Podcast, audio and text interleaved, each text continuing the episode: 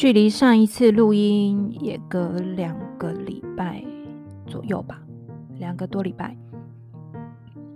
嗯，这当中为什么都一直没有录音的原因，其实有很大一个部分是，嗯，在前面处理完了，就是关于我说我最担心的就是请假，所以处理完了请假，然后也再去评估了其他医院就是开刀啊或是相关的事情之后，也确定了手术的时间以及相关的一些检查，好像就尘埃落定，就觉得哇，好像已经搞定了。然后因为把这一些都担心的事情已经搞定了以后，我觉得我的情绪才才比较明显。也就是说，在我呃二月十六那一天就是录完以后，然后接下来的几天。好像才真的开始意识到说啊，我得的是癌症。就是虽然说其当然呢、一开始听到医生在讲述我的病状的时候，其实当然就已经知道说啊，我发生了这件事情。但因为在那个时候所担心的是别的，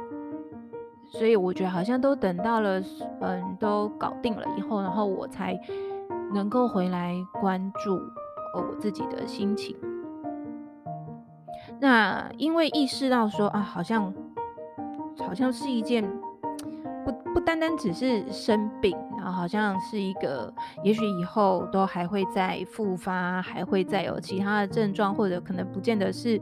乳房啊，可能也会有其他的地方会更容易得癌症，就会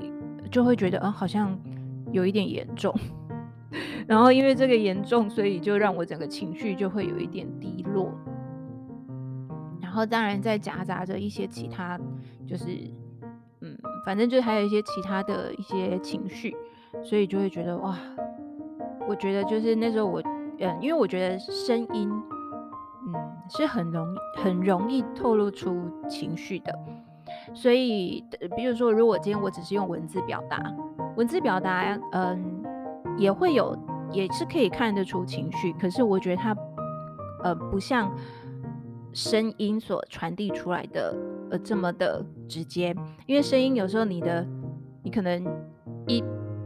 低沉，然后或者是你可能一有一涌上 心头的悲伤，我觉得那个声音就会传递出去了。文字的部分呢，就会是慢慢慢慢去感受，但是我觉得声音很直接。所以在这两个礼拜多，嗯，我觉得只要我情绪没有办法很稳的录音，我就会觉得，哎，那其实就先不要吧，因为我并不想要在呃录音的那个状态是，好像我随时呃会有没有办法控制情绪的部分。嗯，其实听完。呃，有一些听完前面就是我在讲述整个过程，然后或是处理的模式的时候，很多朋友可能听完以后就会跟我说，嗯，你好像都很冷静啊，然后嗯，很平静。呃，我觉得我在录那两集的时候的确是蛮平静的，因为他就是在交代一个呃发生事情，然后以及处理事情的步骤。我就会尽量把，嗯，就是我真的需要拉拉杂杂处理的那个情绪问题呢，先撇除不谈。那至于今天呢，今天其实我也不是特别要讲述那些拉杂的 情绪，但嗯，我讲述一下是，我这两个多礼拜我感受到情绪很糟的时候，我。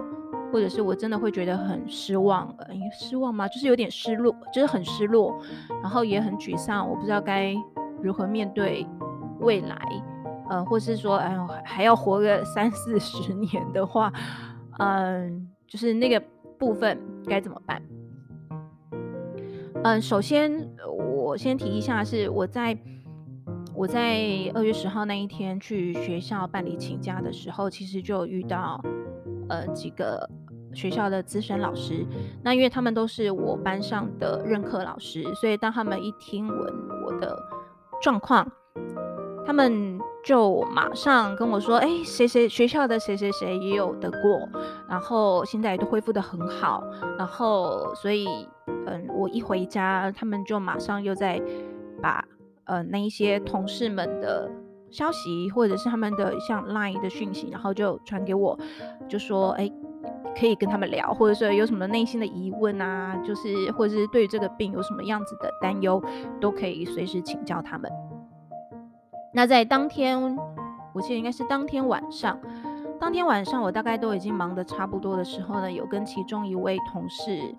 就是呃我们一个反正有一个处室的姐姐，有跟她聊了一下。我觉得这一个呃这个同事他给我的东西是，呃应该说他所讲述的东西让我在这两个多礼拜是很受用的，嗯。很受用的原因是因为他当然就是他有嗯来跟我说的，就是他怎么去进行治疗的，然后以及以及如何去走那个疗程。然后他有提到一个点，他是说，那你的心情还好吗？或者是你的情绪？我就说嗯，因为我今天才刚知道，然后所有的一切我都还没有很稳定，所以但是我现在就是我那时候当下我是放松的情绪是大过于紧张。就那个放松，是因为我真的觉得啊，请假这件事情是我嗯比较不安的。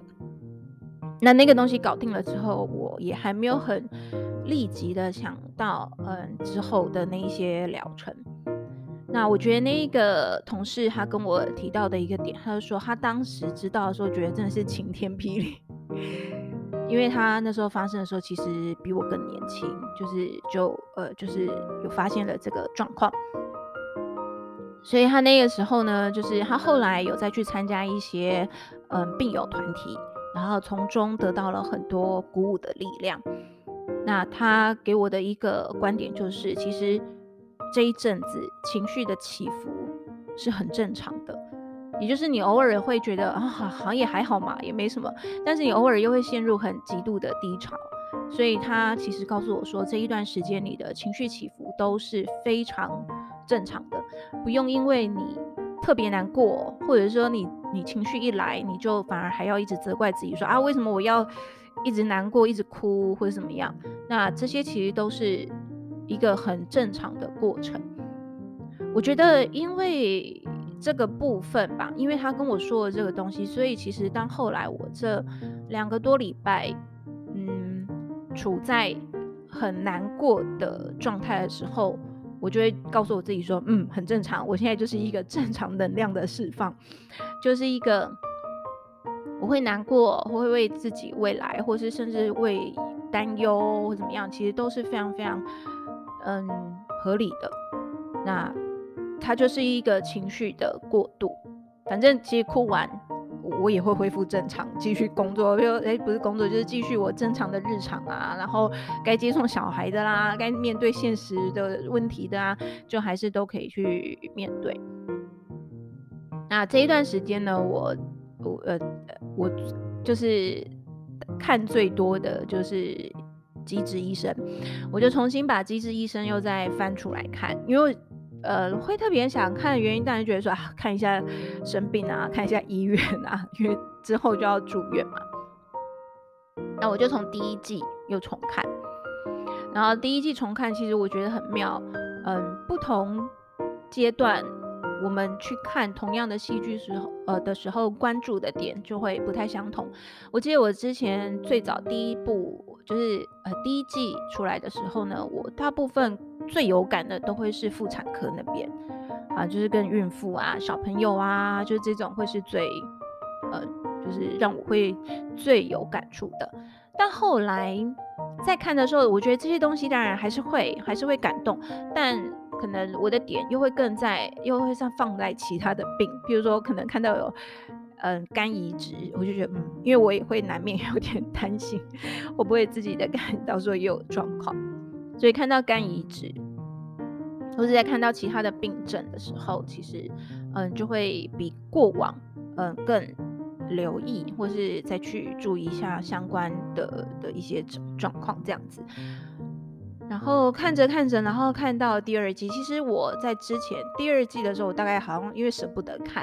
然后就是停留在第一集吧，就哎就停了。所以这一次开始就是总算迈入到第二季以后，就觉得啊、哦、都没有看过啊，然后就开始继续看。然后看着看着，我大概只看到第五还第六的时候，我就又停了，因为我就更想要，因为我好像那时候第五还第六集吧，我觉得看到剧中的人物他们去露营，然后我就想到说啊，对他们之前其实有拍那个就是类似像综艺节目，他们。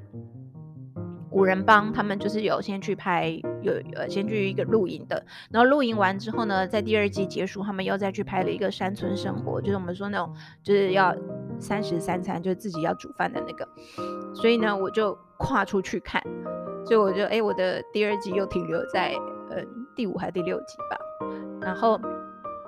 我就开始去看机智露营，那机智露营真的很好笑，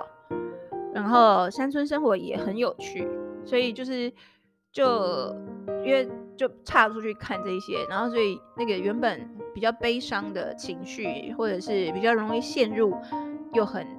嗯、难过的那个部分呢，就因为机智露营或者是山村生活呢，就比较跳脱出来。那当然也也因为这几天就是越来越接近是我要住院的的行程，呃，所以就又会更多事情要处理，譬如说。嗯，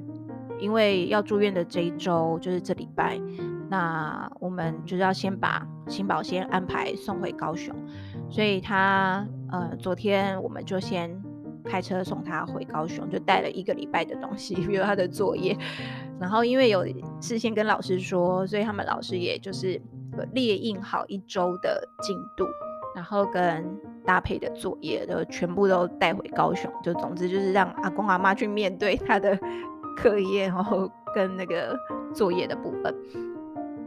那这是接下来这一周，那所以呢，我在昨呃前天就要先帮他收他的行李，然后毕竟一个礼拜。然后呢，今天、昨天、今天就开始，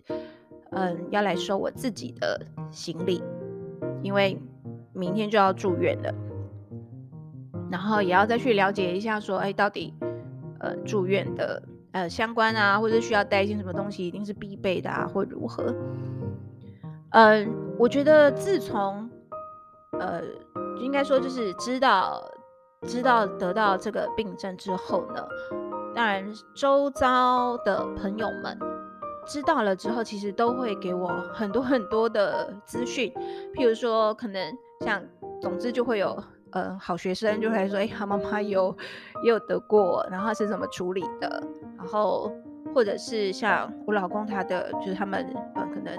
认识的人，或是戏班的助理啊，然后或者是朋友的妈妈，哎，朋友的呃嫂嫂或什么，就都就是有类，就是都是有，嗯、曾经。就是得过的，然后以及他们的处理的模式，然后都会来跟我们说，哎，大概会如何，然后以及他们当时遇到的时候是怎么处理、怎么面对。嗯，那我我觉得就是应该说，我所得到的，嗯，其实是很很温暖的啦。就是我觉得，嗯，还是一样，就是连接着上一次所提到，就是无论是在学校方所得到的，呃。帮助，然后或者是呢，我周遭的呃朋友们他们来讲述的，我觉得提供给我的资讯其实都是很很实用，然后也嗯、比较能够安慰自己的。那当然，嗯，还有一个就是后来就想说，其实手术这件事情，可能手术完，当然会有恢复，会有什么，但是手术可能就它就是。动刀完大概就是休养嘛，可能都还好。嗯，最最比呃，应该说就是真的会让身体会是很不舒服的，然后就会是之后进行的化疗。那因为还没有走到那个部分，所以我就不了解到底化疗之后会如何。但至少在手术的这个部分，呃，大概就会知道说术后它恢复，反正就是你就是多吃多补充蛋白质啊。那也有一个。呃，以前的同事他就说，他就说，其实就是放宽心啊，然后手术都还好，就当做去睡个一觉就好了，就起来了，因为毕竟是全身麻醉。那其实全身麻醉这件事情也不是第一次体验，因为像我之前我说我有动一个那个子宫息肉的手术嘛，那也是全身麻醉，就睡一觉起来，哎，就就好了。然后甚至我之前也有去做那种很大型，呃，就是就是比较大的那种全身健康检查。那因为我有加做无痛肠胃镜，也就是大肠镜跟胃镜，它就是透过全身麻醉然后去做检查的。所以其实关于全身麻醉。做检查这件事情，因为不是第一次经历，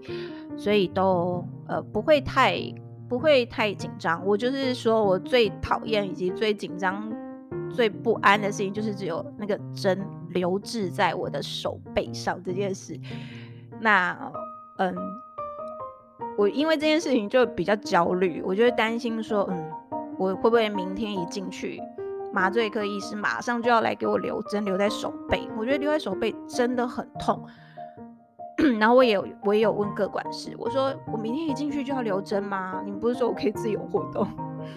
然后明天也不会就是先检查 MRI 啊，然后后天做肝跟肺啊，真正动到已经礼拜四，那可不可以不要那么快就留针？那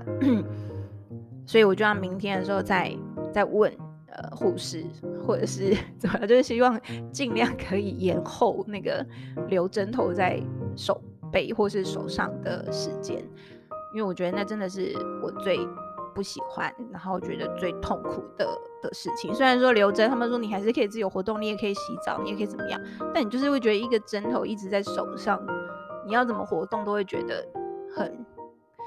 很不舒服啦。好。那所以其实这几天，那当然因为有有呃有经验的人就有说，所以你趁手术前想吃什么 赶快吃。所以我昨天送新宝回高雄的时候呢，我们就在讨论说，好，那我们要吃什么？就好，那我们去吃麻辣锅好了。然后就去吃了很久很久没有吃的鼎王，就是用那个粉嘛，用。就是被爆出来说用粉，但是因为太久 没有吃了，所以想说好吧，回去就是吃一下。然后以及就是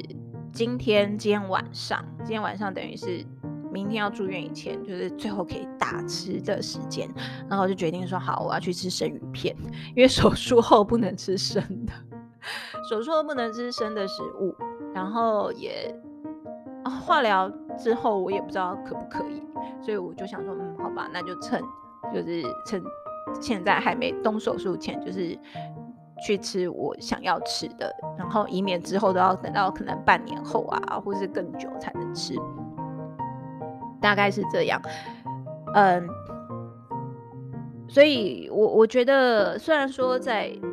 嗯前面两周，就是那时候意识到说啊，我我得的是癌症欸，然后医生也有讲。医生也有说，其实未来你在得乳癌，然后甚至呃，他是说你未来再得乳癌的机会一定是比别人高的。那我自己后来再去一直不断的去想这件事情，我想说哇，其实不只是乳癌啊，可能是其他的器官或许有问题的时候，可能都会比别人年纪更早。嗯，那那个时候当然就会有点就是沮丧嘛，就觉得说哇，还要活那么久。虽然说是不是真的会活到那么久不知道，只是说以平均寿命来讲，如果都还有三十年或者是四十年，就会觉得嗯，好像一切都很难预料。那那个难以预料的东西，当然我现在去担心也没有用。那只是说，我觉得嗯，像人家说嘛，就是你哭不能解决事情，就是德中妈妈说的，你哭虽然不能解决事情，可是哭可以解决你的情绪啊，你就是。尽情的去宣泄一下你情绪，就是透过哭啊，然后好了就嗯好，好，就是暂时平缓一下，所以也没有什么不好。然后大概，然后以及我觉得得到别人的嗯，就是很多的资讯，然后跟帮助，然后以及相关的一些该怎么去面对的心态，这大概就会是我呃不断不断慢慢去体会。然后，也许在之后，当我周遭的人也嗯有有需要这样子的治疗的时候，我觉得是可以给予一些经验。然后我一定也会跟 跟他们说，我觉得情绪是很正常的，对，所以不需要特别压抑。然后，当然，如果你是在工作当下是没有办法嘛。但是如果说你是可以有一个自己的时间的时候，我觉得那个情绪就好好的宣泄。哦，我记得，我记得当时里就是当时我说去看完切片报告之后，我得回学校去，呃，就是处理相关请假的事情。然后因为我老公回来，就是他载我回来家里面以后。然后他就一直还一直在家，我就想说，怎么一直还在家？我一直还在家，原因想说，赶快去上班，赶快去上班，你赶快去上班，我才能够好好的自己哭一下。就是，嗯，我不习惯，我不知道哎，可能，嗯，越是越是亲近的人，我真的很难，就是因为这是我的事。我觉得当初我其实一直在。呃，思考这件事情，就一直在做比较。做比较的原因是因为说，比如呃呃，四年前我遇到，我说呃，引产就是当时就是小朋友有状况，胎儿有状况的时候，得引产的时候，我觉得那个时候的情绪更多更难过。我觉得那个难过是因为还有另外一个生命，然后我会觉得啊，我。虽然当然就是呃呃，就是总之虽然说就是做了这个决定，但是其实在那个当下会觉得它就是一个生命的陨落，而且是另外一个生命。然后这一次我自己的部分呢，我觉得我没有那么那么的难过，是因为因为是我的症状，所以我在跟比如说，我觉得只要是我自己的事情，我可能就很难跟太亲密的人。比如说我的家人或什么，就是是泄露很难过的情绪，会在他面前哭，我觉得就会尽量不会。嗯，对。所以那时候我老公还在家里的时候，我想说你赶快出去好不好？你赶快出去，我才能够好好的自己先哭一下，因为我还要去学校处理事情。就大概是这样。所以我这一次从嗯，就是知道事情来吧，我其实也没有在他面前哭过。就。对，然后，但是倒是在打字的时候呢，我就会跟他说，就是有时候就是他不在的时候，我如果跟他突然想到什么事情，我跟他说，哎，如果开始化疗，头发就要没了，我就可能会掉光。然后他就说，嗯，那我就在你的头上画画，就是像这种很无聊的对话。然后或者是他甚至更恶劣的是，他就说。他们办公室有之前买来准备要帮一只狗狗剃毛的那个剃刀，他说那可是后来就是总之是没有用过的。他说不然我拿回来就是剃你头发，就是如果真的化疗，因为所谓的化疗 如果真的会掉头发，因为毕竟不是整齐的掉嘛，不是说啊一夕之间全部掉，它可能就是秃一块秃一块这样子。可是秃一块秃一块就会变得更。更丑啊！所以那时候我也是会觉得说，哈、啊，假设真的是秃一块秃一块，那干脆全部剃掉。所以他就他就说，那我就把那个嗯，就是那个剃刀拿回来，我帮你全部剃掉。然后我觉得他非常期待这件事情。反正就是比较像这种，嗯，这大概是我们之间比较，嗯，应该说不太会去讲述太。难过的事情，可能大概就是我们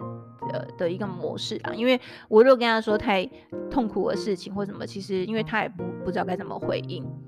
然后我就会觉得你都没有办法给我我要的回应，所以就干脆就是不讲。对，但嗯，大概是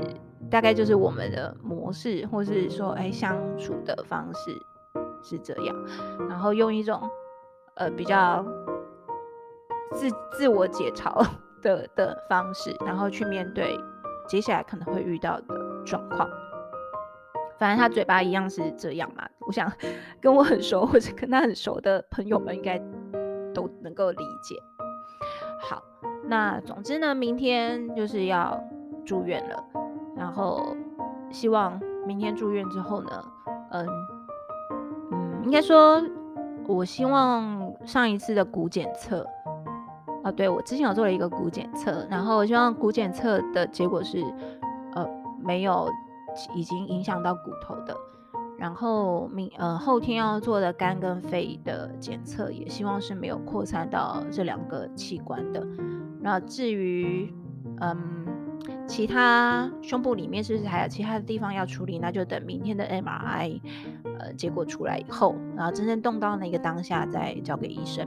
那当然还有动到那一天淋巴是不是也是需要嗯处理，或是淋巴是不是有影响？那就是在手术当天再看医生觉得那个状况。总之，我希望呢，嗯，所有的病灶就是只有在一个地方，然后不要扩散到其他的器官。只要不要扩散到其他的器官，我想至少这一次呃的事情就可以透过了开刀，然后之后的化疗、放疗，然后再吃药，就可以。得到一个很好的呃复原。如果又是有其他器官的话，我觉得我不一定能够像现在这么冷静的 去讲，因为我觉得如果还有其他的的，的病痛，我觉得内心会觉得很烦，很烦躁。然后是不是我们说久病，有时候真的就是